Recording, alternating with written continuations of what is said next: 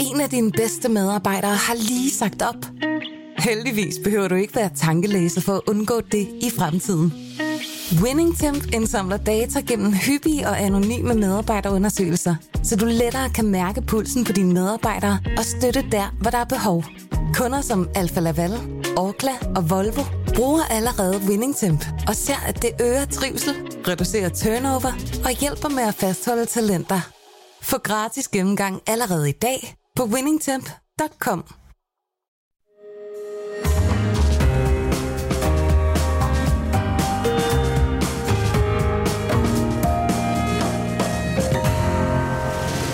Du lytter til Korto og Steno, en podcast fra Berlingske. Mange af partilederne har givet sig selv lov til at sove længe og hvile lidt ud ovenpå en dag, hvor det blev afgjort, hvem af de 179 medlemmer, øh, der skal repræsentere det nye, eller skal sidde i det nye folketing. Vi har, vi har ingen af dem med i, i dagens program. Øh, det er jo et vores næstsidste i forbindelse med dækningen af 2022-valget. Den sidste øh, udgave kommer i morgen, hvor vi jo også skal uddele den øh, sidste valgkampsfidusbamse. Og dagens ret består af grundige analyser af to af de største taberpartier ved det her folketingsvalg. Det er det konservative Folkeparti og øh, det radikale Venstre. Velkommen øh, til det her program. Meget opmuntrende er det jo. Jeg hedder Jarl Cordova. Og mit navn er øh, Torben Steno. Og som allerede sagt, så skal vi altså af med ugens øh, fidusbamse, og det gør vi så her i valgkampen, eller her efter valget, øh, i morgen fredag. Og hvis der er en oplagt kandidat blandt jer lyttere, så øh, skriv endelig jeres øh, bud på vores øh, Facebook-side Korto Steno, hvor der også er plads, altså som altid, til at kommentere og stille spørgsmål til det, vi taler om. Nu skal vi så byde velkommen til dagens første gæst, og det er dig, Henrik Kjermgaard. Velkommen til programmet. Øh, en gang var du øh, rådgiver for Margrethe Vestager, særlig rådgiver. Du har været preschef for de radikale venstre. Øh, og i dag der driver du øh, firmaet White Cloud, som er, handler om strategisk øh, kommunikation, så hvis nogen har lyst til det... Er det ikke også en meget øh, kendt og respekteret god New Zealandsk hvidvin? Jeg tror, den hedder... Jo, måske, men øh, det er faktisk... Øh, der er en stamme indianer, det må man ikke sige. Indfø, hvad hedder det? Native American stamme. tribe. Okay, okay. Ja. Det, du, I det her boomer-program må man godt sige Må jeg godt sige indianer. indianer, sorry. Ja. Ja. Jeg været gift med en amerikaner, så får man skæld ud, når man siger sådan noget. Okay. Nå, men der er en stamme, hvor de øh, i forsøget på ligesom at kunne snakke med den hvide mand, altid kaldt høvdingen for White Cloud. Ah. Og faktisk så var de så begejstrede, jeg tror det var noget med, at de slog en masse Surix-indianere ihjel for, for de hvide mænd. Så, øh, hvad hedder det, hans søn, som så, så også blev White Cloud, ham sendte de til verdensudstillingen i Paris for at vise os europæere, hvordan sådan en mand så ud. Hold da op. Så bliver vi så meget klogere. Så jeg kommer med fred Okay, jamen, det er fint dialogsøgende. Ja, men øh, fredspipen, det kan vi sagtens ryge. øhm, jeg tror, vi går tilbage på, til, til sporet. Det handler om dansk politik. Øh, vi har fået lidt flere lytter med, øh, mens vi snakker om indianer. Ja. Øh, og det handler selvfølgelig om, at øh, i går, øh, sådan fuldstændig uden, øh, ud af det blå nærmest, så øh, var der sådan et improviseret presmøde på Christiansborg, øh, og der meddelte en, en noget skuffet, berørt øh, øh, Sofie Carsten Nielsen, at hun trak sig som øh, radikal partileder. Og det, i- hos de radikale, der er jo ikke noget, man skal omkring et landsmøde og alt muligt andet. Det er folketingsgruppen, der konstituerer sig. Det skulle de jo under alle omstændigheder. Men altså, de radikale har fået et enormt dårligt valg. Men hvorfor nu? Øh, og hvem skal nu være den øh, næste leder? Det er det, vi skal tale med dig om, Henrik. Hvorfor tror du, at hun har trukket sig? Jamen, jeg tror, at du er ikke den første, der spørger mig. Øh, altså, vil sige, det man skal vide om Sofie Carsten Nielsen, det er, at hun er ikke en politiker, som de er flest. Øh, øh, jeg kender hende jo ret godt efterhånden, øh, tilbage fra, hun stillede op til Europaparlamentsvalget i 2009, øh, hvor jeg lavede hendes kampagne, hvor hun manglede 20.000 stemmer til sidst, og hvor det gik op for mig, at hun ville faktisk gerne i Europaparlamentet. Altså, hun ville hellere i Europaparlamentet end i Folketinget. Og det var første gang, jeg mødte en politiker, der ville det. Øh, og Sofie er sådan en type, som hun stiller ikke, og det er så også hendes udfordring i politik, at hun stiller ikke sit ego eller behovet for magt først. Øh, under hendes lederskab, så er det jo lykkedes at få nedsat en grænsningskommission og parlamentariske høringer i Folketinget. Hun har også været øh, fødselshjælper på nogle af de store forlig om elbiler osv., hvor man har fået Venstre med. Men hun er jo så til gengæld for dårlig til at gå ud og sælge det i offentligheden. Og jeg tror, at det, der skete i går, det var, at hun kunne jo se, at hendes personlige... Altså, hun kendte jo valgresultatet, og, mm. og, og er jo klog nok til at sige, at det var godt nok noget lort. Og hun har jo selvfølgelig som partileder det øverste ansvar for det, man har gjort, selvom det er en strategi, der er vedtaget i forretningsudvalg og i hele ledelsen af gruppen osv. Og så tror jeg, at da hun begynder at se sin personlige stemmetal, så siger hun, at det går simpelthen ikke. Altså det, det er dels, som hun siger, det er for svagt mandat, men to, også det her med at sige, så skal man til regeringsforhandlinger i morgen, tror jeg, det de er indkaldt, og det vil sige, at jeres kollega vil stå og sige, Sofie Carsten Nielsen, hvornår trækker du? Du kan du overhovedet fortsætte med at være leder, når du har fået et dårligere valgresultat end Marianne Karlsmose osv. Så jeg tror, i modsætning okay, til... Marianne Karlsmose, det er godt nok også... Ja, hun har fået lavere stemmetal end Marianne Karlsmose. Det er den partileder, der har fået det dårligste valgresultat. Ja. Så tror jeg også, det handler om, øh, hvad hedder det, man kan sige, en af de fejl, jeg mener, de gjorde i valgkampen, det var jo, at det her med at øh, vælte Mette Frederiksen, men først om, om, om tre måneder, mm. og det var Mette selv, der skulle gøre det, hvilket jo svarer lidt til at gå hjem til sin kone og sige, jeg vil gerne skilles mm. om det... tre måneder, men det er dig, der skal sige, at du vil skilles fra ja. mig, og så skal du indsende papirerne, og når du indsender papirerne, så kan det være, at jeg siger, jeg vil alligevel gerne giftes med ja. dig. Ikke? Hvad skulle så de have gjort i stedet så, for? Så jeg tror, læreren af, at det har, det har overskygget for, at de kunne snakke politik siden en gang i forsommeren, der har hun så også lært at sige, jamen det bliver jo bare samtalen om mig, i stedet for regeringsforhandlerne kommer til at støje og forstyrre. Og så tror jeg også, at oven på sådan en valgkamp, jeg så Ville Søvndal ude i det sorte tårn i 2011, der er man slidt og tykket og brugt. Og hun har aldrig, hun har både fra Folketingets talerskole sagt, at hun tit spørger, altså der har hun jo sagt det her med, at hun tit spørger sig selv, om passer hun overhovedet politik? Er det overhovedet værd værre? Hun har også sagt det til et Olof Herl interview i politikken.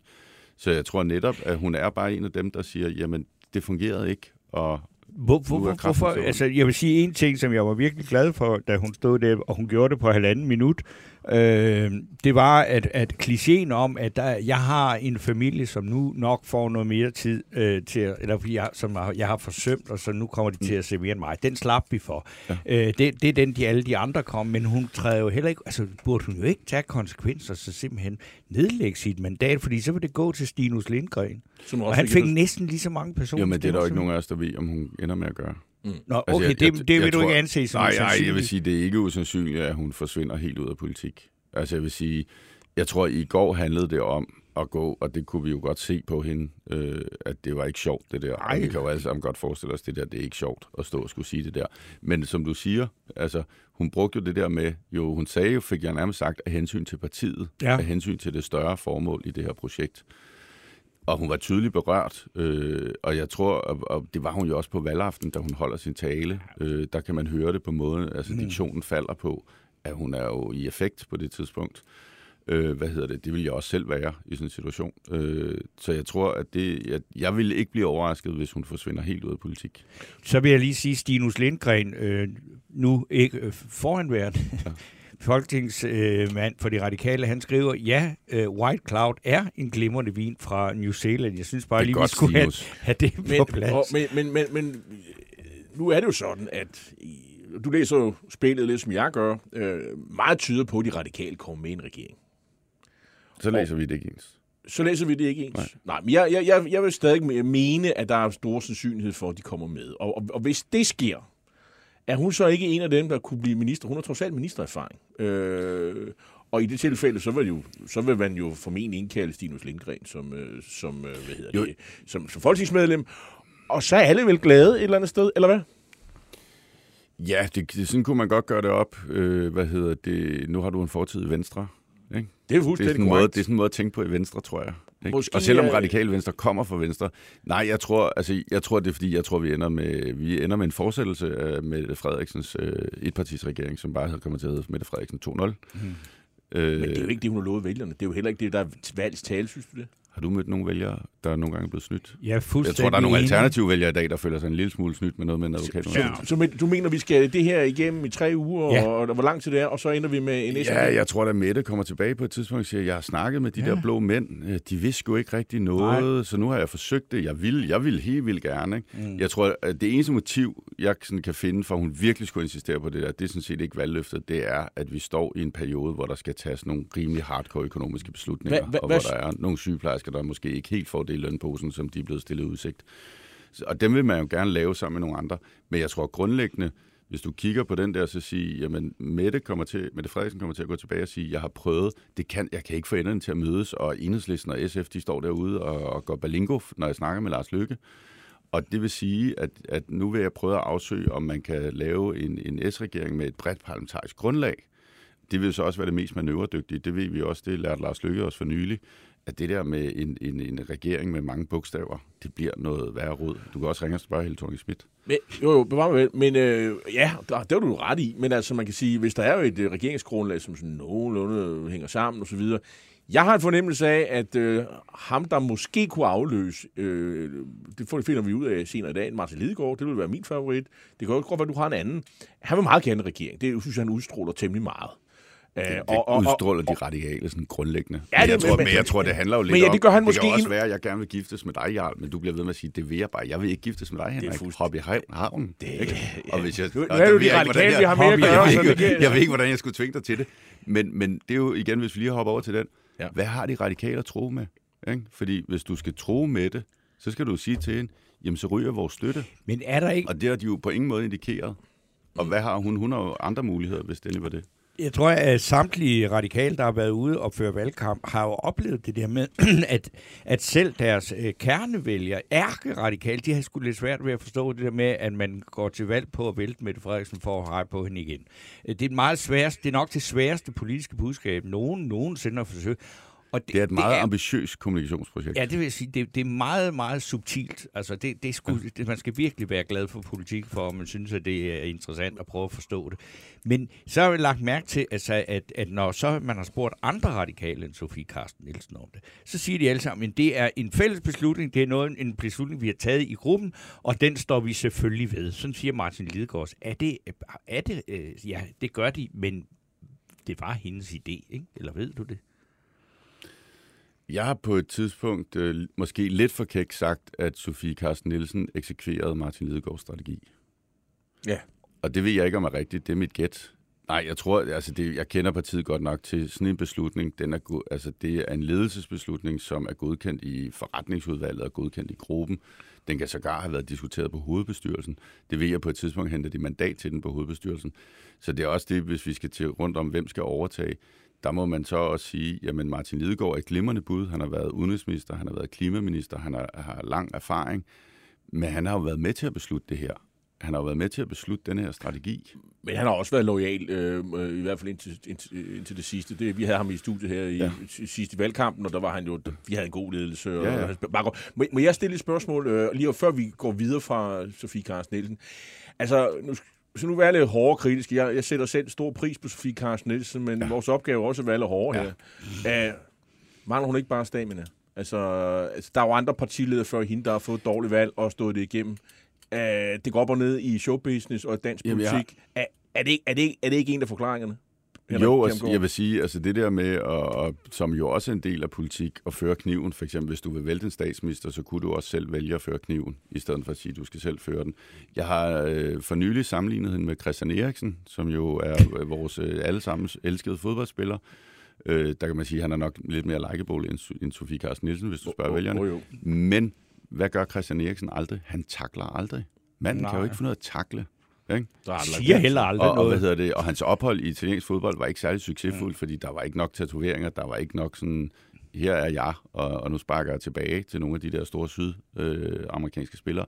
Altså, hun mangler, øh, og det er jo helt objektivt, hun mangler det der øh, dræberinstinktet, det der med at gå efter struben. Men også robusthed vel, og sige, okay, det var skidt den her gang, øh, vi prøver bedre næste gang. Altså, altså øh, det, det skal man vel have i toppolitik? At sige, det skal man, jo, det skal man, og, og, og, man, men man skal jo heller ikke have den måske ikke, den Måske men, ikke en robusthed som Barbara Bertelsen, men, men lidt det, det, jo, halve, man, man det jo, af det. Ja, ja, ja, men man skal jo heller ikke have den på den der naive Søren Pape-måde, hvor når man så bliver spurgt, øh, skal du træde tilbage på partileder, så siger det var da det mest useriøse. Er det et seriøst spørgsmål, ikke? Altså, det var det altså, ikke. Så der er, sådan, der er nogle balancer der, Øh, og man kan sige netop det, vi kalder, altså det havde øh, Margrethe Vestager for eksempel sammenlignet, ikke? hun havde jo det der killerinstinkt. Altså hun kunne sidde ligesom vi to sidder over for hinanden, og så og kunne hun, hun langsomt slå dig ihjel. Ikke? fik jo også dårlige valg. Ja. Og hun var også øh, til grin i ja. en periode, hvor folk øh, jo nærmest ikke... Det kan jeg huske. Jeg kan huske en gang en bogform, hvor hun ja. gik ud for, for sig selv, og ingen gad snakke med hende. Alle synes, hun er det tåbeligste menneske på Christiansborg i dansk politik. Ja.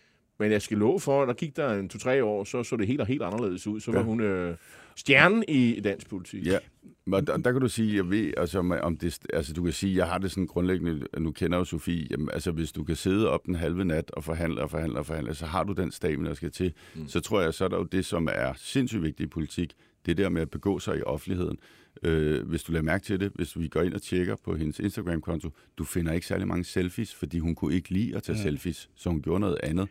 Og der kan du sige, jamen i, i dag er politik et game, hvor du også skal være i stand til at stille dig selv først og sige, hey, jeg er rimelig fed. Ikke? Mm, Måske ikke lige så meget, som Søren Pape gør det, men en eller anden balance. Ikke? Altså grunden til, at vi alle sammen kan lide øh, Lars Lykke, ikke? et eller andet sted, er han jo charmerende. Ikke? Der er en ballon jo. for junglebogen. Ikke? Ja. Det er jo også fordi, vi får jo råt for usødet et menneske foran os. Ikke? Så er der masser af ting, der er, vi kan være uenige med ham om, at man ikke kan ringe, ligge ringe til grønlandske politikere midt om natten i en brændert. Ikke? Men, men, men, men han er sgu, at det, det er hudløst, det du ser. Ikke? Og, og, og, altså, og der kan du sige, der, der, det mangler, altså, det, altså jeg mener, og jeg har jo arbejdet med Margrethe Vestager, og jeg har også arbejdet med Sofie og Morten Østergaard og så videre, og andre politikere, du skal jo smide den der forfængelighed. Du skal jo turde bare stille dig nøgen foran og sige, det er sådan her, jeg er. Take it or fucking leave it. Mm, Men altså, Henrik er nu, tager, hvis jeg tager min egen historie med partiet, jeg har en meget, meget kort overgang været medlem af de radikale, da jeg så fandt ud af, at det vigtigste, jeg kunne få ud af det, det var at få et utal af invitationer til grilleaftener med Claus Bondam, så meldte mig. Han kom ikke ind. Nej. øh, men når vi, I skal, de skal finde en ny en ovenpå på, på, øh, på Sofie Karsten, ikke? og så tænker jeg bare, altså noget af det, der gjorde, at jeg i hvert fald overhovedet ikke overvejede at stemme radikalt den her gang, det var, at hun var jo simpelthen så plettet af affæren med Morten Østergaard, fordi hun var så lojal over for den mand, der løj, at hun var nødt til at lyve videre. Og lyve så meget, at hun også fik en konflikt med Ida Augen om, hvem der løj mest. Mm. Det, det dur da ikke som radikal leder. Nej, altså nu kan jeg sige, lyve er jo et stærkt ord. Det, Det kan jo også være ting, man ikke husker i momentet og alt muligt Okay, andet. Ikke? Altså, det kan jeg sige, jeg, til jeg, det. Jeg har det stadigvæk sådan, jeg synes, at Morten Østergaard er den skyldige i den der linje. Ikke? Hvad var det, han endte med at give sig selv en skideballe? Ikke? Jo, det var sjovt. Øh, hvad hedder det? Men det er klart, apropos stamina, der skal man også tænke, hun har været igennem en kæmpe krise, mm. som virkelig har trukket. Hvis man kigger på de troværdighedsmålinger og sympatimålinger osv., der er lavet på hende, så kan man se, at det kom hun aldrig ud af. Så det har hængt ved. Det er også hendes personlige stemmetal. Det tror jeg også er noget af forklaringen. Men jeg tror, at, øh, hvad hedder det, at du kan sige, der ligger jo også nogle spor der, fordi hvis vi skal snakke ny leder, så kan du sige, at Martin Lidegaard var jo på hold sammen med Ida og Jens Rode, der rendte rundt og lavede ballade der. Og han var jo også, og det er der jo nogen, der kan huske i dag. Der er, jo nogen, der, kan, skifte parti. der er nogen, der kan huske, at Martin var der med til at stryge nogle tændstikker i de der dage. Og det tror jeg, det kommer lidt dårligt tilbage til Martin i de her dage. Øh, fordi der sidder stadigvæk nogen i den gruppe, som stemte imod ham dengang. Hvem sætter du dine penge på af ny leder? Altså, jeg, vi hører to navne. Samir Narva, øh, som nogen også mener er måske øh, fremtidens håb. Fik et umiddelbart godt valg her. 6.300 personlige stemmer. Er det ikke meget godt? Det er et sindssygt godt valg. Øh, Hun har siddet i Folketinget i fire år. Øh, Radikal laver 3,7 procent. Martin Lidegaard, som har været minister og har Nordsjællandskredsen, Margrethes gamle kreds, han laver 7.200 personlige stemmer. Hun laver 6.300. Det er, altså, i, I den kontekst er det et sindssygt godt valg. Hun har i virkeligheden vist, at hun besidder det, alt det, som Radikal Venstre mangler, nemlig en sindssygt god campaigner, der kan få folk til at stemme på en. Men alligevel, nu spørger jeg Det var en stor ros. Ja. Nu, nu spørger, nu spørger Jeg dig, hvem, hvem, hvem mener du bliver den nye partileder? Øh, jamen, jeg kan jo godt lide at tage chancer. Så jeg vil faktisk jeg vil smide penge efter Samir. Okay. Men jeg tror, men jeg tror, altså, øh, hvad hedder det? Kunne de, altså, de, kunne de dele det, så hun blev øh, næstformand Ja, men jeg tror, jeg tror, vi kunne godt kigge på sådan et team Lidegaard Samir, fordi hvis Lidegaard skal bypasse noget af den modstand, som jo blandt andet ligger hos Senior Stampe, mm. øh, hvad hedder Som det? også kom ind. som også kom ind. Der er mange kvinder, der er i, i ja, gruppen og, nu. og som jo var driver på den historie, som vi har på forsiden af Ekstrabladet i dag, nemlig den, der hedder Dansegate. Ja. Med at Martin Dans havde tændt sig tæt med nogen, og det skal så siges højt, klart og tydeligt. Den sag blev lukket i partiet uden nogen form for repressalier, som man må Mm. formode, der ikke var noget i den. Øh, så kan du sige, så har du også en, vi ikke rigtig snakker om, Christian Friis Bak. Ja. Ham der, det flinke menneske, som bor i Nordsjælland. Men han har da i sig at gå af, bare fordi der var og nogen, der havde sat fordi et at komma, han havde, han, havde, han havde skrevet under på uh, Lars Lykke, måtte flyve på første klasse Ja. til 3G-møderne. Men, men det, er da ikke, Så- det er da ikke stamina. Den flinke første bølge skulle ud på, så går han af som minister. Søren Pind var jo ude og sige, at det burde han ikke have gjort, og så videre. Ikke? Og han fik en masse sympati. Men med, altså, jeg, tror, jeg tror lige nu, der sidder vi og kigger, det, er det jeg i virkeligheden synes er interessant, der er syv mennesker, så det kan jo ikke blive uafgjort. Men hvis vi lige trækker hende der, Sofie Carsten Nielsen, ud af ligningen, fordi hun kunne også være sådan en type, der siger, at det der skal jeg ikke blande mig i, eller jeg har simpelthen behov for lige at ligge derhjemme og slikke sårene lidt, Hvad står mm. du så? så står den lige pludselig 3-3. Okay. Og hvad gør man så i Radikal Venstre? Jamen, øh, kan, gør Martin? Lid- kan Martin Lidegaard ikke sige, at det er min tur? Så prøver man at snakke sig igennem, ikke? Jo, men hvad er det?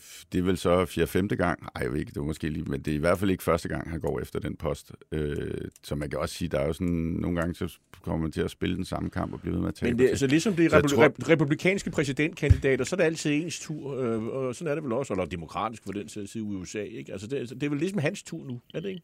Jo, ja, altså jeg tror, altså hvis man står, hvis vi lige stiller os udenfor, så kan man sige, at han er oplagt på grund af sin tunge ministererfaring, tunge ministerier. Han har haft flere valgperioder.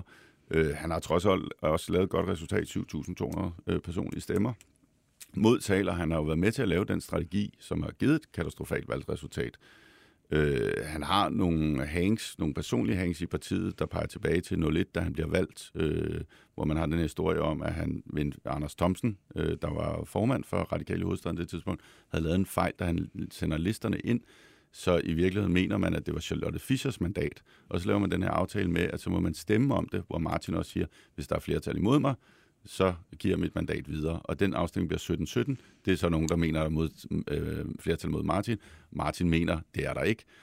Så der ligger sådan nogle riser, og der Gammel ligger historie. også... Ja, jo, Jeg kan godt huske den. Men ja, du kunne huske den, og du har jo også været i politik. Du ved, at der er nogle mennesker, de kan virkelig huske lang tid Oh yes, tilbage i politik. oh er du yes, sindssyg, oh yes. ikke? Ja, ja, jeg kan godt, jeg, jeg, jeg kan godt forstå, at Altså- du bringer det frem. Er der nogen af os, der kan huske, at Løbe kukkede sig til magten i VU i en tredje runde? Ikke? Ja, det er der også nogen, der kan ja, huske. det er ikke? nok Altså, nogen, der kan, ja. Altså, der er jo de der ting, og det er jo det, jeg siger, politik er jo sjældent i virkeligheden politik, når det handler om, det er jo ikke fordi den ene vil gå til højre, den anden til venstre. Nej, det handler om personer, øh, eller som radikale engang havde slogan, der hed, det handler om mennesker. Ja, præcis. Det handler om, hvem kan vi lide, og hvem kan vi ikke lide. Og derfor tror jeg, at Martin har svært ved at samle flertal i den gruppe, og derfor siger jeg, så kunne det være en logik, at man timer op med Samira, og så tror jeg, at modstanden kommer over fra Christian Friis Bak, som måske også, fordi Christian er, som mange mænd er flest, kan godt lide sig okay. selv. Så nu, nu, nu er det Okay, virkelig, okay. virkelig i gang Spændende her. analyse. Fordi hvis nu så Martin Lidegaard ikke får den post, altså hvad skal han så gøre? Skal han så ikke bare konvertere over til lykke, og så få det hele til at rapple? Ikke? Fordi altså, han gider da ikke sidde altså, og, og, og, og kigge på, som backbencher i et radikalt parti, Jamen, hvor det han var jo det, han sagde eneste. sidst der, da han havde været med til at lege med tændstikker, ikke? Ja, Hvor han sagde, jeg har været ude at tænke, og jeg kan jo ikke se mig selv i et andet parti. Jeg hører hjemme her, mit hjerte ligger her på bordet, og jeg har Ja. savnet mit hjerte, ikke? Nu gør jeg lige vi grin med ham. Det må man godt.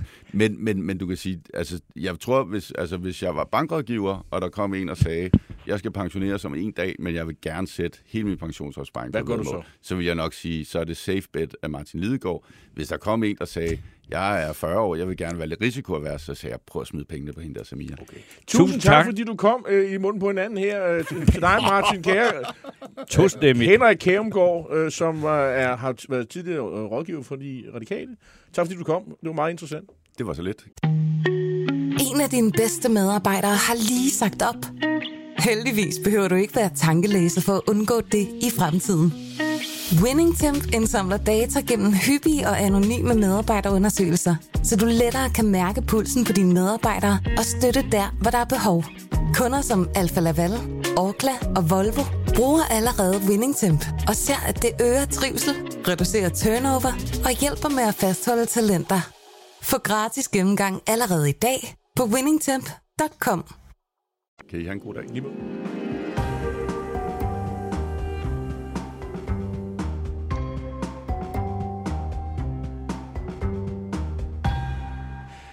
Så skal vi byde velkommen til dagens næste øh, gæst, næste taberanalytiker. Ja, og og det er jo øh, for, forhenværende toprådgiver hos de konservative, Yeah. der jo med statsministerkandidat øh, Søren Pape i spidsen gik øh, to mandater tilbage. Partiet har nu med 10 mandater, altså det er ikke meget, det er kun det syvende største i Folketinget, og det er mindre end både Liberal Alliance og Danmarks Demokraterne. Og alligevel, så har jeg hørt kloge, indsigtsfulde mennesker, både i, i skrift og tale, øh, sige her det sidste døgns tid, at Søren Pape godt kan fortsætte. Hører du til dem, Benny Damsgaard, tidligere rådgiver for blandt andet Søren Pape, i en meget kort periode? Og velkommen. Og velkommen. Tak for det. Øh, Ah, periode, der var der trods alt et par år. Nå, nå, okay. Øh, Det kunne men, godt være, at du øh, ville have det til at være en kort Nej, nej, nej. Det, ja, ja, ja, Jeg prøvede at hjælpe dig lidt. Ja, men det er fint. Jeg står ved af og gæld uh, i denne lille parat, som I kører her til, her til formiddag. Nej, men uh, ja, jeg har sågar skrevet om det på Altinget. Uh, jeg, uh, det er mit klare indtryk for dem, jeg har talt med, og også for det, jeg ved om partiet, at han ikke er, altså der er ikke kukplaner i gang eller, eller lignende. Ikke dermed sagt, at der ikke er stor utilfredshed, øh, både i folketingsgrupper og i, i øh, bagland og blandt borgmesterne, som man kan se i Berlingske i dag, ikke? Øh, om, omkring valgkampen og indsatsen, og det, det er man ikke tilfreds med. Øh, det, man havde på ingen måde forventet, at det skulle blive et øh, det resultat, som, som det blev.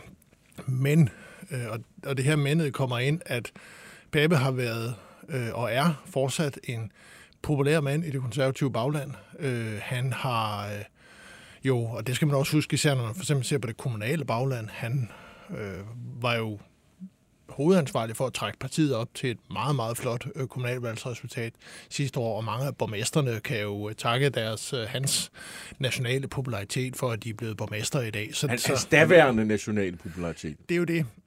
Mener du virkelig det? Ja, ja. Det, altså, Ja, det vil jeg også mene. Hvad, hvad skulle jeg ellers forklare det? Og øh, så, altså, så, han, så han er øh, øh, stadigvæk populær, der er trukket gevaldigt på kreditten. Øh, men altså, som det lige er nu, er der ingen, øh, der, der rykker på sig eller gør, gør anstøj til noget. Øh. så er der jo det, man vil kalde forfængelighed. Altså, hvordan kan, altså, øh, fordi alle har jo hørt nu, det er, at han får stillet det her spørgsmål, om han har tænkt sig at gå af, så siger han, det var dog et helt vildt latterligt spørgsmål. Nej, nej, nej, nej. Altså, og han holder en tale, øh, når resultatet ligger på, hvor man tænker, jamen altså, er det fordi, du har vundet, eller har du, altså, har du byttet om på de to taler, eller hvad? Altså, har han ikke selv et eller andet øh, billede af at sige, nu er det vist ved at være tiden, at jeg hopper af her?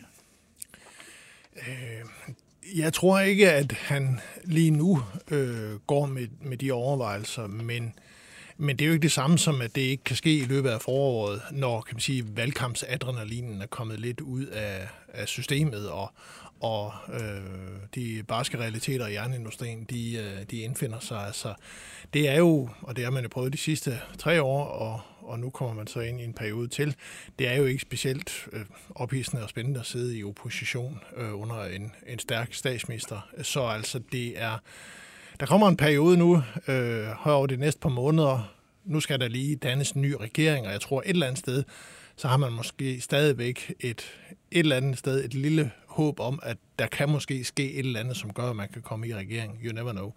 Uanset hvad. I løbet af foråret, hvis det ikke sker, og det tror jeg ikke sker, jamen så vil der jo naturligvis, som der gør i alle partier, komme en refleksion i det konservative folkeparti, om Pape nu også er den mand, man skal gå til valg med øh, næste gang. Hvad den refleksion ender med, det er som det ser ud netop nu, uklart, men jeg tror ikke, det er umiddelbart. Der er ikke noget, der er tegn sol og måne på, at der er et oprør på vej.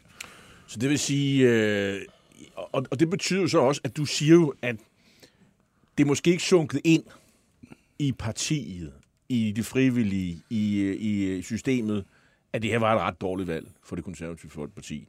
Og, og måske også øh, Søren Pape Poulsen, altså i 2019, der får han 22.223 personlige stemmer. Denne gang har han fået 15.767. Det er klart, han går tilbage, når partiet går tilbage, men altså heller ikke i Vestjyllands Storkreds øh, fik han øh, et øh, supervalg. Det er stadigvæk godt. Han har godt nok det, han er det næststørste personlige valg, så det, nu skal vi ikke tale om helt ned i hullet.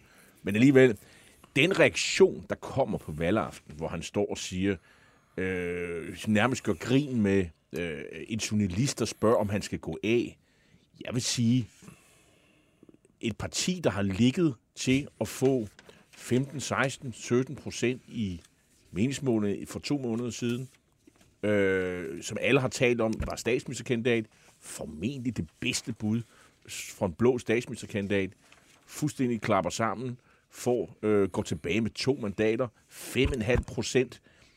Jeg har været nede og kigge tallene. Det, det, det, det dårligste valgresultat, det fik Pape i 2015, Øh, og øh, der var han lige tiltrådt. Han, er, han arvede for Litbo. Det vil man ikke øh, sådan gøre op mod ham. Nu har han været leder af partiet i syv år, så nu, nu er det hans ansvar. Det valg her er det næstdårligste, det tangerer det næstdårligste, som man fik tilbage i 1975. Og alligevel, så har man indtryk af, at de konservative nærmest fejrer det som en sejr, og, og det, der er overhovedet ingen grund til at gå af, og så videre. Øh, er der noget virkelighedsfornægtende ved Søren Pape? Det, det, det, det, det tror jeg, der er mange, der synes. Det kan godt virke sådan, og altså, jeg synes også, at det var en, en, en lidt speciel øh, kommunikation på, på valgaften, uden voldsomt meget øh, refleksion. Øh, men altså, øh, for mange partier vil et, altså, vil en, en to-mandats tilbagegang jo være inden for, for maven, eller hvad man skal sige. Det er, sådan, det er jo, det, det, det, det er jo Det sådan, statistisk usikkerhed nærmest, det ikke? kan man næsten kalde det. Ikke? Ja. Men det, der gør det her helt ekstraordinært, øh, er jo den baggrund, der er for det, og man har ligget til en 15-16 procentpoint i, i august måned, og, og, og gik efter statsministerposten. Så det er en, en, øh, en, øh, en speciel kommunikationsform, som jo også øh, får, altså, får øjenbrynene til at løfte sig i det, man kan kalde sådan det konservative bagland. Øh, det gjorde det også for eksempel her søndag aften, da, da Pape i, i, øh, i debatten, den store partilederdebat på, på DR, næsten sådan kom kunne op og toppes med, med nogle af de her demonstranter, der var, der var derinde. Nogen synes, at det var virkelig offensivt, og det var godt, men, men altså... Han råbte af dem. Ja, han råbte af dem og gik hen og næsten fysisk konfronterede dem. Han gik ned fra, øh, fra, fra, Podiet, fra podiet og var en meter fra dem og så videre. Ikke? Altså, det man hos mange konservative stiller øh, spørgsmålet, det er, er det det øh, indtryk, og det er det, det, det niveau, som man gerne vil have for ens, øh, ens partiformand, og og, altså, og der, er det, der er svaret nej, det er det ikke, men der er også en forståelse for, at manden har været under et ekstremt hårdt pres.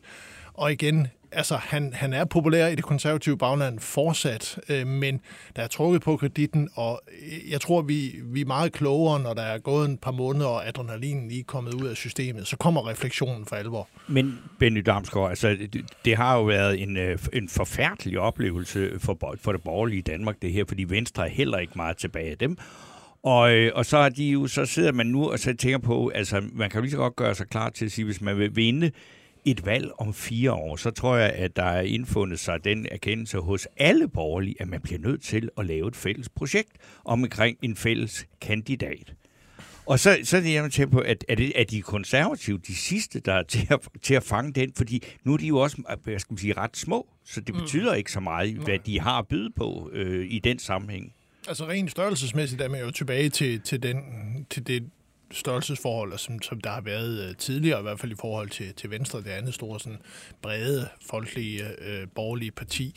Men altså, man skal, altså, øh, jeg tror, at der vil, der vil være en, en, en, altså grundlæggende så er det borgerlige Danmarks problem jo, at øh, Venstre gik til valg på det, man kan kalde genopvarmet Anders Fogh-politik. Altså, det, øh, den her, øh, det, var et ska- det var et skattestop, og så lidt frit valg, og så, ja. øh, og så sådan et lidt, lidt andet retorik i den sammenhæng. Ikke? Altså, men det var, det, var, det var noget, der var blevet udviklet tilbage under Fogh. Ja. Øh, hvad nu han hedder, Pape og det konservative folkeparti gik til, politi, gik til valg på politik, som jo var meget i tråd med den politik, som partiet har, har haft i mange år under Pape som, øh, som formand. Øh, Ideologisk. Der, ideologisk skarp, mm. der er ikke noget der.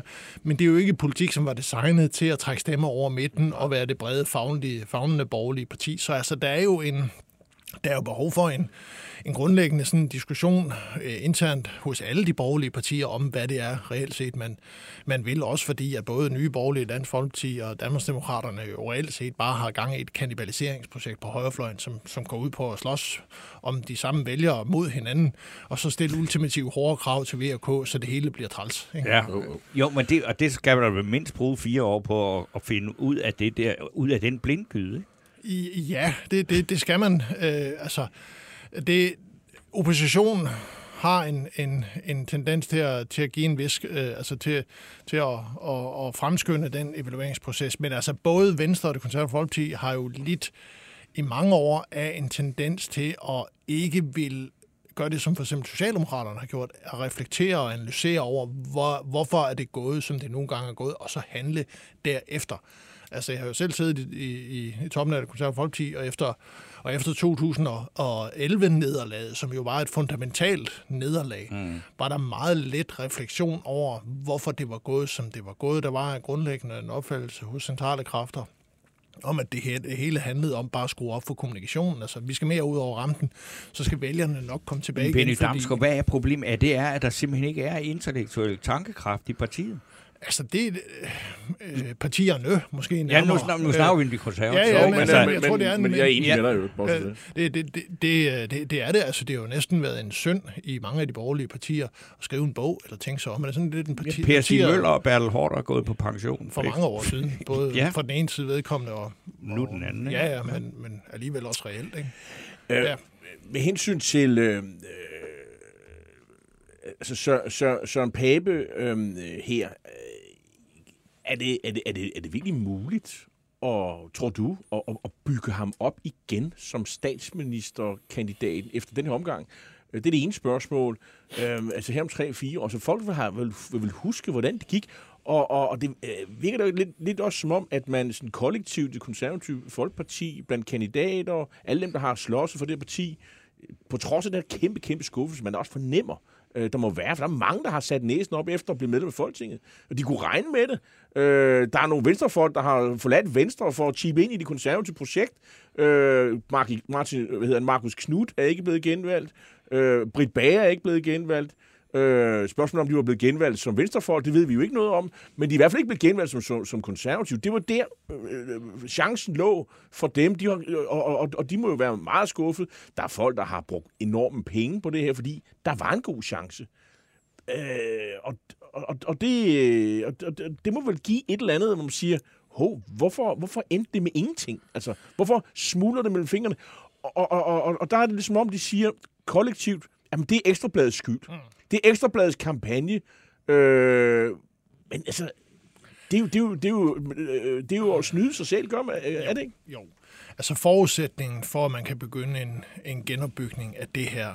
Altså på nuværende tidspunkt tror jeg, det er tvivlsomt, om Pape kommer så meget tilbage, at han reelt set kan gøre sig forhåbninger om at blive statsministerkandidat igen. Altså, man skal se på Lykkes politiske karriere, den har haft mange op- og nedtur, så you never know. Men alligevel, det, det, det, der, der, der kan jeg ikke lige se, vi er. Men altså i hvert fald under alle omstændigheder, en forudsætning for, at det der projekt kan begynde at vokse igen og, og få, få et ordentligt fundament, det er for det første, at man man, man øh, går væk fra det her tendens til dolkestødslegende, som vi har set øh, over de sidste par uger, hvor, hvor at, at alle øh, problemer er blevet øh, tørret af på en række artikler i Ekstrabladet.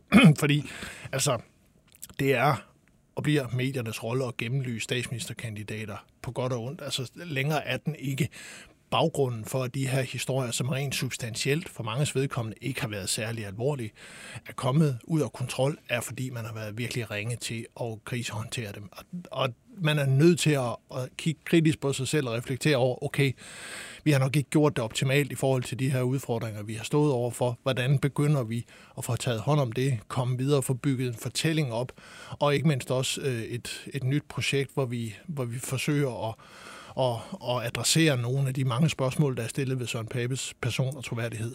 Så hvis vi nu kigger sådan langt ud i den friske fremtid, og sådan, at der, der, der kommer en afløser til Søren Pape på et tidspunkt, det gør der jo lige meget hvem, øh, men må man tænke, at øh, de konservative fik et virkelig, virkelig, virkelig godt kommunalvalg, ja. og klarer sig godt kommunal, og, og det er der, hvor talenterne er.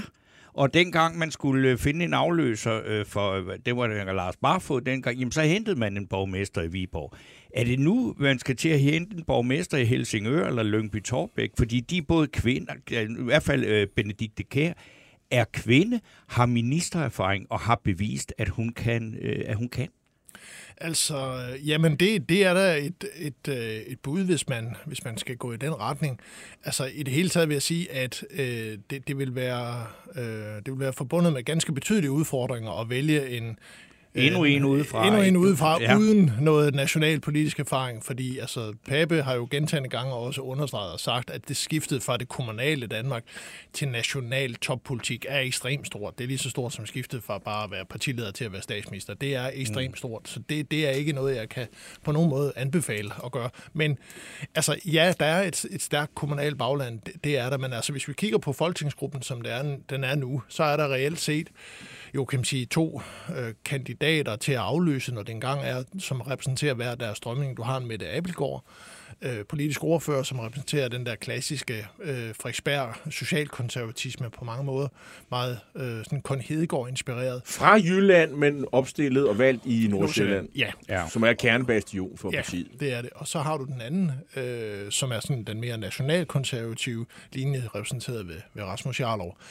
Efter det her valg, øh, sådan som det er gået, jamen så øh, står Mette Abelgaard klart styrket, hvis du tæller mandaterne op. Men, og det er et stort men, det her spørgsmål om, hvem der skal være aftager efter Søren Pape, har jo ikke været aktuelt i gruppen indtil nu. Det har ikke været noget, der har været diskuteret på og konspireret på og, og, og lavet afstemninger på. Det, det, er, det er, altså, man kan se de her to tendenser, og man ved også, at det, at det er de, de muligheder, der reelt set er, sådan som gruppen er skruet sammen, men, men, der er jo ikke, altså, men det er jo ikke mere end, end det. Og jeg tror heller ikke, som det er nu, at for eksempel Mette Abelgaard, at synes, hun er klar til det. Hun har to små børn, hendes mand var for nylig ude for en cykelulykke, og der er alle mulige ting at sige. Det, det er jo et ekstremt stort ansvar, du påtager dig, hvis du går efter at være, at være partileder på, på godt og ondt. Og jeg ved ikke, om hun er der. Det har jeg ikke hørt, hun, hun siger, siger så, øh, men der er da uden tvivl nogen, som synes, at det, det måske kunne være det, der skal til fremadrettet. Hvad med Jarlov? Altså, han er jo... Øh, ja, ja, han er nationalkonservativ, men han er jo egentlig også meget pragmatisk og fleksibel politiker. Øh, Ja, så, så læser vi ikke de samme tweets.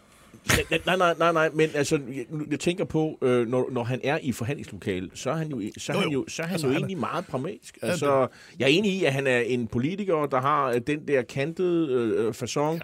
Øh, hvor han er kontant, og han ligger i, i krig med stort set alt og andet, også undertegnet iblandt. Øh, og det er helt fint. Øh, og han, er- han er, og en ting kan man ikke tage fra ham. Han er altid konsistent i sine meldinger. Det er han. Øh, og så er han...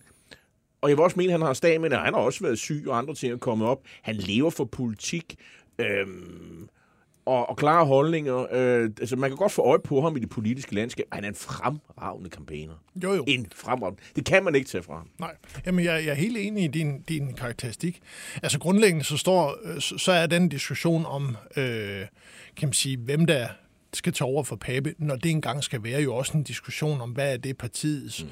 position og rolle skal være fremadrettet. Altså, øh, kigger man tilbage til, øh, til, til drømmen om sådan en slyttersperiode, hvor man er det store, brede, runde, alt øh, sådan fagnende folkeparti, så er det nok en Mette Abelgaard, man skal gå i retning af. Er man, ser man mere sig selv så- som en rolle, som en slags borgerligt korrektiv til, til Venstre, som går i clinch med, med Liberal Alliance og, og, og Dansk Folkeparti og, Ny, og Danmarksdemokraterne og hvem der ellers er partier, så, så er det nok en jarlov, man skal gå i retning af. Og Det er altså meget afhængigt af, hvem du spørger. Spørger du, spørger du folk i en yngre generation, ungdomsorganisationen, tror jeg især en jarlov vil have mange støtter. Spørger du, kan man sige, på, for, på, på Frederiksberg, som jo for første gang i mange år ikke har et folketingsmedlem. Det skal man også huske på. Det er, det er et slag på stoltheden. Først borgmesterposten, så folketingsmedlem. Mm. Så øh, de, øh, jamen, de jo også, vil jo også være... Altså, de vil nok mere hælde i retningen af end, end Mette, Mette Abelgaard. Men altså, ja, Benny Damsgaard. Tusind tak, fordi at du kom og øh, gjorde os øh, klogere på øh, både fortid og fremtid for det konservative Folkeparti. Der er en øh, lytter her, der skriver, det er jo faktisk meget interessant, det er, hvad hedder hun? Nu skal jeg lige finde Karin Gertsen. Hun skriver, Alex van Opslag som blå blok statsministerkandidat om 4-5 år. Og det er ikke helt åndssvagt. Det, det tror jeg sgu egentlig også lidt på. Det tror jeg så ikke meget det på. tror jeg heller ikke. 8. Skal vi have endnu et vedmål for os? Ja, vi ses nede på Toga, men der, jeg ved ikke, om jeg lever til den tid.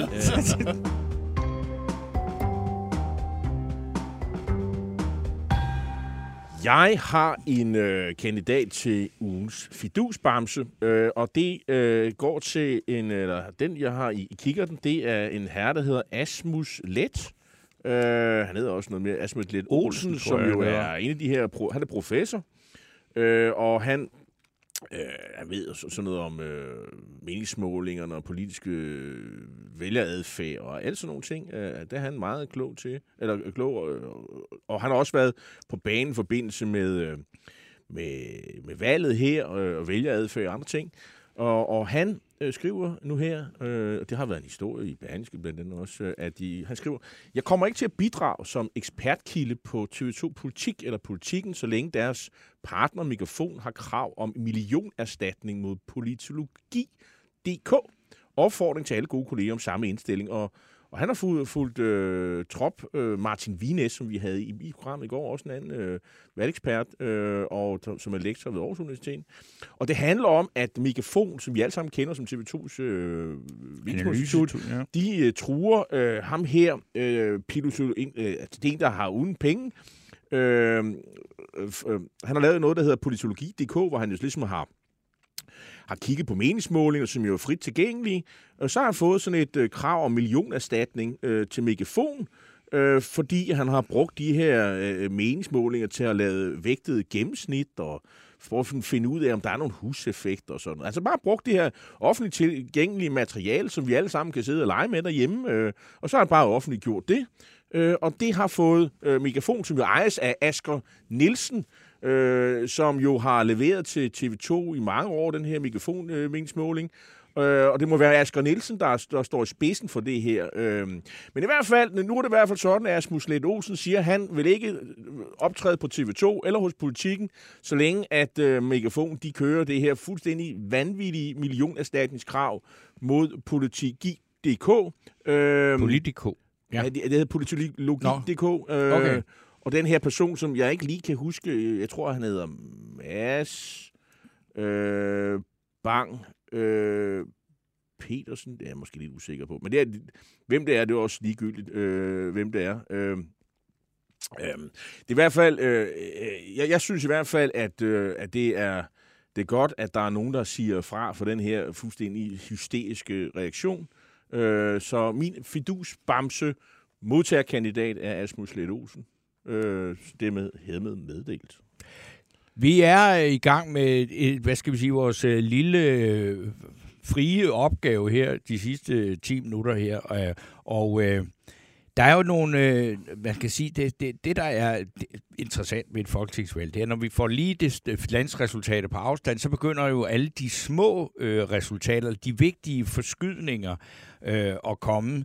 Øh, og det er det, når vi ser på de personlige stemmer. Og når man ser på den regering, som har siddet der, så kan man sige, jeg tror, at den store fremgang op mod de her øh, 50 mandater, som øh, og det så får jeg også lyst til at sige, det er Mette Frederiksen, der har fået 50 mandater mere, end det er regeringen i hvert fald. Mm.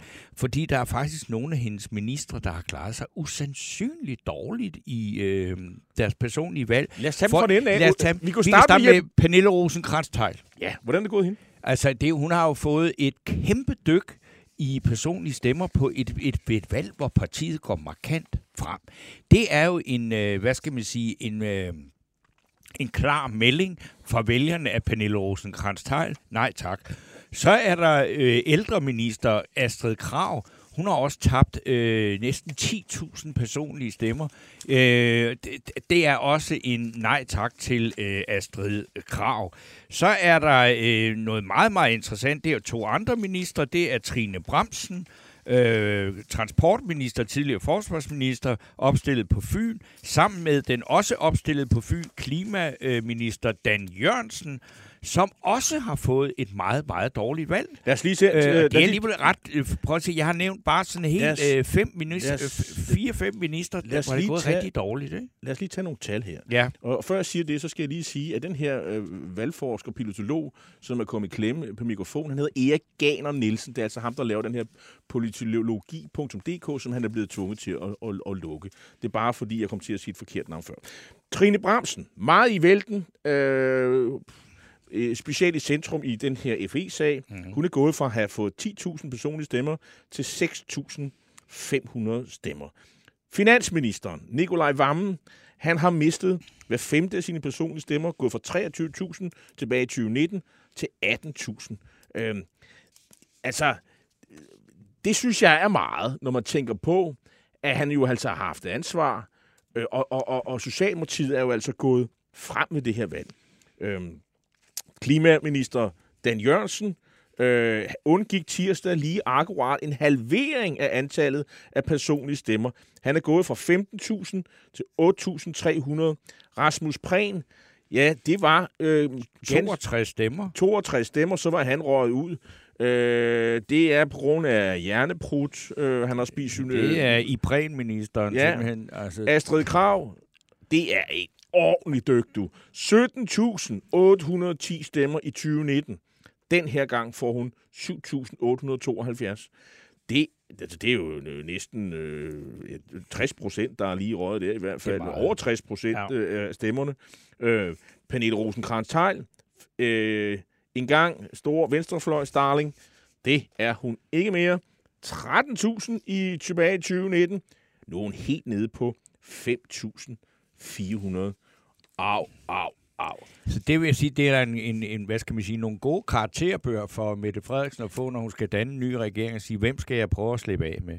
Øh, så kunne vi måske også lige øh, dvæle lidt ved dem, der hvor det er gået frem. Øh, Kåre Ja. Dybvad, øh, udlænding integrationsminister, øh, øh, fast lytter af programmet, har, har jeg med at fortælle. Han, han, har, han har fået øh, 9.000 personlige stemmer den her gang, og altså og det er altså 3.000 mere end, end sidst, hvor han fik 6.000, altså i omegn, det, det må være nogle runde tal. Øh, øh, Hummelgaard, han er gået fra omkring 5.300 til 9.300 øh, stemmer, så det er også et flot valg til øh, beskæftigelsesministeren. Og når det er interessant, Torben, så er det også fordi, der er jo også et spil, øh, der kører hele tiden parallelt om, hvem skal nu efterfølge øh, statsministeren, Mette Frederiksen, som vi alle regner med øh, øh, fortsætter øh, igen. Øh, jeg vil sige, i, ved det her valg, mål på det her valg, så vil jeg sige, at, at Hummelgaard, han er da rykket lidt frem i bussen. Ja. Øh, hvorimod, øh, at øh, finansministeren, øh, han, er, han er altså rykket lidt tilbage. Altså, og, og altså, Nikolaj Vammen har jo altid fået nogle ret, ret flotte valg op i... Øh, i, Ja, øh, i, og, okay, og 18.000 i Østjyllands Storkreds er jo stadig flot, øh, men alligevel, altså, det, der, der, der, der, der sker noget her i hvert fald. Øh, vi ved at vi nu, vi skal have en ny øh, udenrigsminister. Altså, Jeppe Kofod røg ud af, af, af, Folketinget. Men man kan jo godt Og være ja. minister, det har han jo været lang tid, uden at være medlem af Folketinget, men han har da i hvert fald vist, at han ikke har folkelig gennemslagskraft. Jeg synes også i den måde, han siger det på i går, hvor han kommenterer det, han, går, han godt ved, det er slut. Um, altså, kan du huske, øh, kan du, kan du huske um, Peter Christensen, som jo stod til at blive lykkes finansminister? Ja. Og det var han var, ville han være blevet, hvis han var blevet øh, valgt der tilbage i, i 2015, øh, var det vel, øh, hvor, hvor, hvor Venstre fik et ordentligt dyk. Øhm, det, det, det var planen, han skulle være finansminister. Det Mm. blev han ikke. Så gik der noget tid, så blev han kaldt ind som Forsvarsminister. Uden medlem Men han kunne ikke blive finansminister, og det ødelagde jo Lykkes kabale, og så måtte han gøre, øh, øh, hvad hedder han, Claus Hjort til finansminister, øh, fordi han ville undgå, øh, at Christian, Ma- Christian Jensen blev det, i hvert fald første I omgang. første omgang, Det ja. blev han så senere hen. Men jeg synes også, at hvis vi skal dvæle lidt ved nogle af de øh, interessante resultater, så er der jo altså også, der er jo andre end Jeppe Kofod, der mm. er røget. Øh, han har jo aldrig været ind, jo, men det er mange år siden. Men altså, det er jo, jeg, jeg synes også, det er jo, det er jo øh, Halim Ogys, som er jo ja. en øh, SF'er, som vi også meget godt kan lide her i programmet, som har været flink til at stille op til alt muligt. Og øh, det er jo også, jeg synes, det, er svært, det må være svært for hende at æde, at hun har røget ud i, øh, en, efter en valgperiode, altså, og et, et resultat, hvor partiet går frem. En anden ting, jeg synes er, er også pusset, det er, altså Dansk Folkeparti får et frygteligt valg. Ikke? Øhm, Oh. øh, men man kan jo sådan diskutere, om de nu gør det.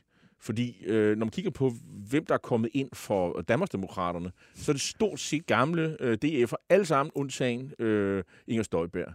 Øh, så der var en, der var snu og sige, jamen prøv nu at høre, øh, DF er jo sådan set gået frem med det her valg, fordi hvis man tager de 15 og, og, og lægger sammen med de, de fem, der blev Ja. valgt, og, og jamen, så har det jo sådan set været fremgang til, Ja. ja. til Dansk Folkeparti. Øh, og det, det, er altså, det er der altså noget om, fordi det er stort set øh, kun gamle DF'er. Øh, Ja, Søren Espersens er datter er i familie med eller. Søren? Espersens datter, der har arbejdet for Christian Tulsendal som sekretær, er kommet ind. Øh, og så er der øh, Bent øh, Bøgsteds søn, der har været lokalpolitiker. Okay. Han er kommet ind. Ja. Og, og, og, og det, det sidste ukendte ansigt øh, i, i den folketingsgruppe, det er også en tidligere DF-lokalpolitiker. Er der ikke en eller anden, der er Peter Skorps øh, niece, eller en eller anden, der hedder Jessen, eller sådan noget i det er- København? Det, det er det eneste Nå, navn, det er. Susi, Susi. Nå, det, Susi, det er. Søren Espersens øh, datter jo. Nå, nå, okay. Jo, jo, jo. Vi, vi Så må det er, familie, på den der det er jo familieforetagende. Ja, det er det, det har du klart. jo gættet. Men ellers så er, der jo, så er det jo øh, vores gamle ven, Hans Christian Skiby og Dennis Flytkær, og. Ja. og de hedder alle sammen. Øh, øh, øh, det, det er dem, der kommer ind. Så det er jo det, det, det nye DF, øh, måske, øh, hvor de bare har skiftet ham simpelthen. Det er også, skal man sige, at det, det, er jo, det er jo godt prøvet parlamentarikere alle sammen, og man siger også, at det er jo meget med til at understrege den profil, som Danmarks Demokrat har, at det er et parti for ældre mennesker. Øh, ligesom at, øh, at Dansk Folkeparti også ligesom sat sig sådan entydigt på, hvad skal vi sige, på sure øh, pensionister i Jylland. Og, og, og der er mange af dem, de er altså så røget over øh, til øh, eller øh, Danmarksdemokraterne og Inger Støjberg. Vi har ikke ret meget, meget Jeg vil bare tid tilbage. sige, altså, at en kom- sjov ting, der er, det er jo, at fordi at Venstre har fået Linnea Søgaard er kommet ind Liddell. her i København i Liddell, i stedet for, øh, eller det blev hende og Janne Jørgensen, øh, der fik de to mandater, Venstre fik i København, og så øh, er hendes sæde i Europaparlamentet, som var ret yderligt i forvejen, øh, det er nu ledig, og det bliver overtaget af Lars Lykkes søn, Bergur og- men, der, men der er faktisk mere i det. Fordi øh, Søren Gade, han skal også være folketingsmedlem, ja, og så han træder Kim også ud. Valentin. Så det er måske Kim Valentin, som vi havde, Ja. ja. som vi, så, som vi havde på besøg her forleden dag, Ja. og som var ked af, at han røg ud. Det kan være, at han ryger til Europaparlamentet. Og det, må det ikke? Og jeg tror stadig på, at de radikale kommer i regering. Så tror jeg også, at, Sofie Karsten, medmindre hun forlader dansk politik, og så er- kommer han ind i nogle andre omstændigheder. Så jeg tror også, der er en fremtid for øh, Linus, Stinus Lindgren, som jo fik et, et ret flot valg i øvrigt. Det må man Øh, sige, altså i, i en periode, hvor det går så dårligt. Tak for jeg nu. skal Vi er tilbage i morgen. En vigtig ting til en Ja. af lytterne, det er det Jens Akkergren, der skriver, er det sådan, at, er I fremover, at I fremover sender dagligt, eller går tilbage til torsdag, og når nu valget er slut? Og Jens Akkergren, jeg kan love dig, at vi går tilbage til kun at sende om torsdag to timer, hvor vi også sender om alt muligt andet end bare dansk politik. Det glæder jeg mig personligt meget til at tage fat på igen. Tak for i dag. Men i Vi her morgen sender i vi morgen. også. Sender Ja. vi også. Godt. Hej. Alexander Brøndbjerg stod for teknikken, og Mads Bjergård var i redaktionen. En af dine bedste medarbejdere har lige sagt op. Heldigvis behøver du ikke være tankelæser for at undgå det i fremtiden. WinningTemp indsamler data gennem hyppige og anonyme medarbejderundersøgelser, så du lettere kan mærke pulsen på dine medarbejdere og støtte der, hvor der er behov. Kunder som Alfa Laval, Orkla og Volvo bruger allerede WinningTemp og ser, at det øger trivsel, reducerer turnover og hjælper med at fastholde talenter. Få gratis gennemgang allerede i dag på winningtemp.com.